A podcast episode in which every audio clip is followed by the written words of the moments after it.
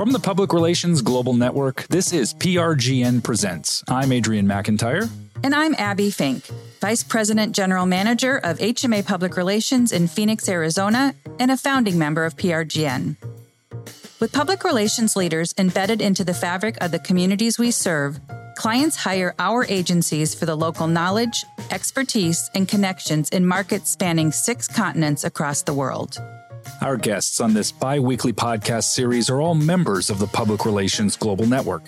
They discuss such topics as the importance of sustainability and environmental, social, and governance programs, crisis communications, content marketing, reputation management, and outside of the box thinking for growing your business. For more information about PRGN and our members, please visit prgn.com. And now, let's meet our guest for this episode. Hi, I'm Danielle Dickinson. I'm with the Castle Group, a PR, events management, and communications agency based in Boston. I focus on event based strategies and bringing events to life. We've been talking about ESG on this podcast now for well over a year, and it has never come up before in the context of special events or event management. And I am interested in this concept and something that you're referring to as the triple bottom line. You tell me a little bit more about that? Sure, absolutely. So, as it relates to ESG, the triple bottom line is another framework for measurement. They're not identical. I think the triple bottom line is a little bit more of a broad concept about how you're doing in sustainability, whereas ESG is a little bit more focused on specific reporting, financials. Um, definitely important on both aspects. Um, but I think in events, we have a tendency to, to focus more on goals building that are based on the triple bottom line the idea of sustainability as it relates to events in in my experience has been are we recycling? Are we using um, you know what what does our silverware look like? You know we've, we've had this you know similar to just how we've kind of introduced the idea of being a little bit more environmentally sensitive when we're talking about it. But there's a much bigger discussion here when it comes to events, event management, and that impact that we're having. Can you share a little bit, really, on in, in based on your experience and what you're seeing and how that's evolved over the years? Yeah, absolutely. I think um, you know it's it's nothing new. We've all been trying to green our events and do better for a long time.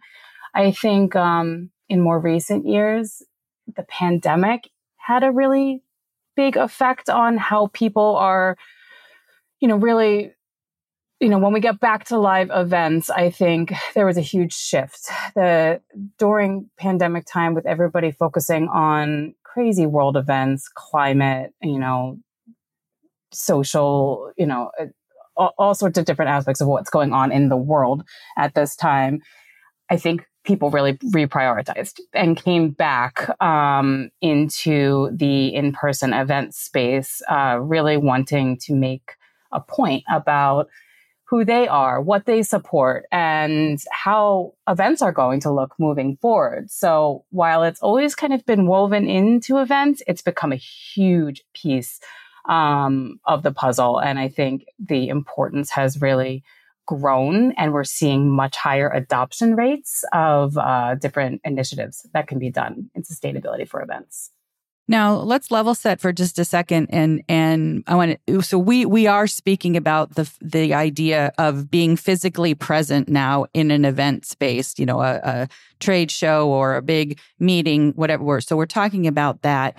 And are you are you seeing that the the are these focus are events being focused in the sustainability environment, or the events themselves are business as usual trade show, networking, conferences, and yet sustainability is now a line item on the to do list that we need to make sure we address? Yeah, that's a great question, and I think it is the latter. I think that um, it is it's business as usual, but with new perspective and new priorities. And it's how do we do that business in a more responsible way, which is kind of what pulls in that triple bottom line of you know it's not just how can we do better for the planet, but also how can we do better for the people and you know our attendees our stakeholders the community that we're in uh, and also how we can do better you know for the traditional bottom line in all of these different ways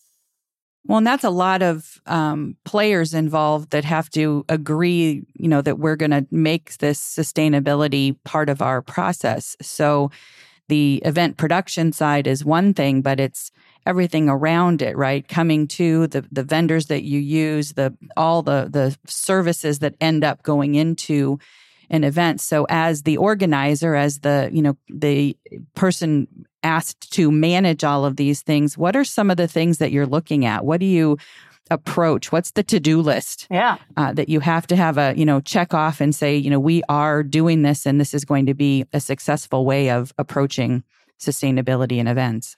We have a tendency to take the triple bottom line approach in in a manner of coaching our clients through setting their own sustainability goals.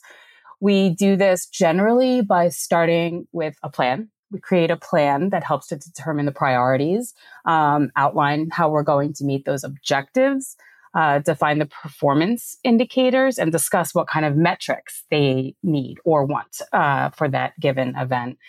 Through the life cycle of the planning, you know, it's all about recommending different initiatives and how to engage those stakeholders and vendors um, because it's a really is a shared responsibility with our partners. Um, but at the end of the day you know we use initiatives such as responsible sourcing waste reduction diversion um, food rescue diversity inclusion community give back, um, and really leveraging technologies over physical materials um, to just try to do better. Now, are you finding in the conversations um, I, I, having I, I I plan events, but I would not say I'm an event planner. Um, but early days of of you know the impact of COVID, I learned very very quickly how important it is to read the small print in the contracts I was signing because I never needed to worry about things like force majeure ever. um, but what are you know there must be some things that have changed now um, in terms of at least if it, the way you're addressing it and and wanting your clients to address in the contractual obligations that you're seeing. And you know where you know so many places along the way have to agree to these processes. So what types of things do you you know you've you've locked in the client's understanding and what they want but then what are you doing with those vendor partners and others to ensure that they are following those same guidelines that you've promise to your client you will abide by and you know and, and are conscious of. That's a super important part of the life cycle. I think it really all does need to start at the sourcing level. Um, and so for us, that means at the RFP stage, we're including verbiage and language about what type of requirements we have, what type of metrics we are going to need, and what are maybe labor uh, practices and different viewpoints so that we have all of the information we need when we are selecting partners to make a choice that aligns with our clients and our goals um, so that it really starts at the onset and there's no surprises down the road that we know who we're working with and that everyone is going to follow through on what they said. Does it cost more?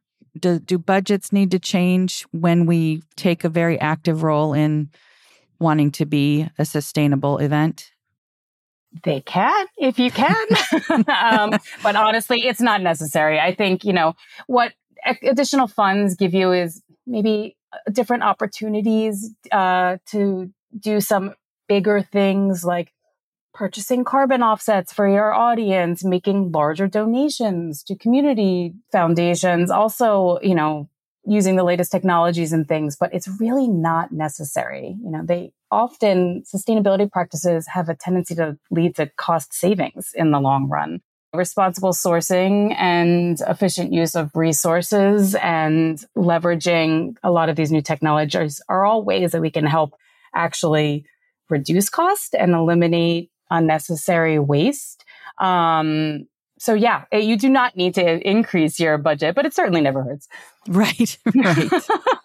One of the things about sustainability that I think is really interesting in this context is it's an intangible that we all at some level agree or at least pay lip service to. We think it's important. And it gets more concrete when it's in budgets, right? So the, the sustainability and contracts, that's where the sort of physical concreteness of sustainability shows up in practice. But I wonder about the other side of it in terms of the experience. Is the experience of an event that's been organized around sustainability principles different? And in what ways? I think it is. And I think that really um, goes back to that, you know, that third P there about people. And, um, and I think sustainability is, you know, again, so much more than, than, you know, just saving the water bottles. I think it's, you know, it's really about how to make that experience inclusive and culturally positive and authentic. Um, and I think that just the value has increased in all of that. And that's really what people want. So we are uh, recommending and seeing a lot of clients that are putting much more effort into this. And we're doing that right at the beginning in, in the agenda building strategies, making sure we have adequate breaks and we are maybe have health and wellness programs, time for exercise, time for emails, um, giving people the space they need to live their life well and still learn and be a part of these things and to network. Um, so yeah, it comes all the way back to the, again, the partners and the venues you're selecting, places with lots of natural light, greenery, fresh air, um, you know, all the way down through what's in the agenda, you know, getting a chance to maybe do a fun run, you know, which may benefit, you know, a local, a local community, um, organization or, you know, having something as simple as a room for nursing mothers so they can feel comfortable um, to do what they need to do. Relief areas for service dogs. I mean, it's small things that seem like they're just ways of life, but they are also things that haven't been necessary in events before. So I think that they are happy surprises. Well, and I, I was I was going to have that same similar conversation around the experience because you know the the if if we are agree that the idea of sustainability and awareness of diversity, equity, and inclusion, and other of these things that are in this this ether of the ESG conversation, some of that has to come from the attendee as well, and the decision I make to participate in a live event that I have to drive to, get on a plane, take a train, whatever that might be, if I'm aware and, a, and an organization whose principles are based in that as well, then my attendance at certain things needs to align with that messaging as well. And and and you know, I've done a lot of work in the in the um, disability community, and so questions always come up around interpreters, ramps, relief areas, you know, those types of things. So it's for in that space, it's a very common question to ask. It might not be in other places. So I think as attendees, we are going to be a bit more demanding or have a little bit higher expectation of the things that we see and the and and likely will pay for those experiences differently. It, it, I, you know, we talked about costs from the production side of things, but I may be willing to invest a little bit more in that attendance as well if I feel like the organization has made an effort to live out those principles. And if it means it costs a little bit more to attend then so be it because those things don't come at you know at no cost. But i um you know thinking about it you've you've been doing events for uh, a long time and it's it's your business practice. Um, this evolution has, as you said, kind of got a, a kickstart thanks to to COVID and and what it forced us to do. But the conversations about this aren't new.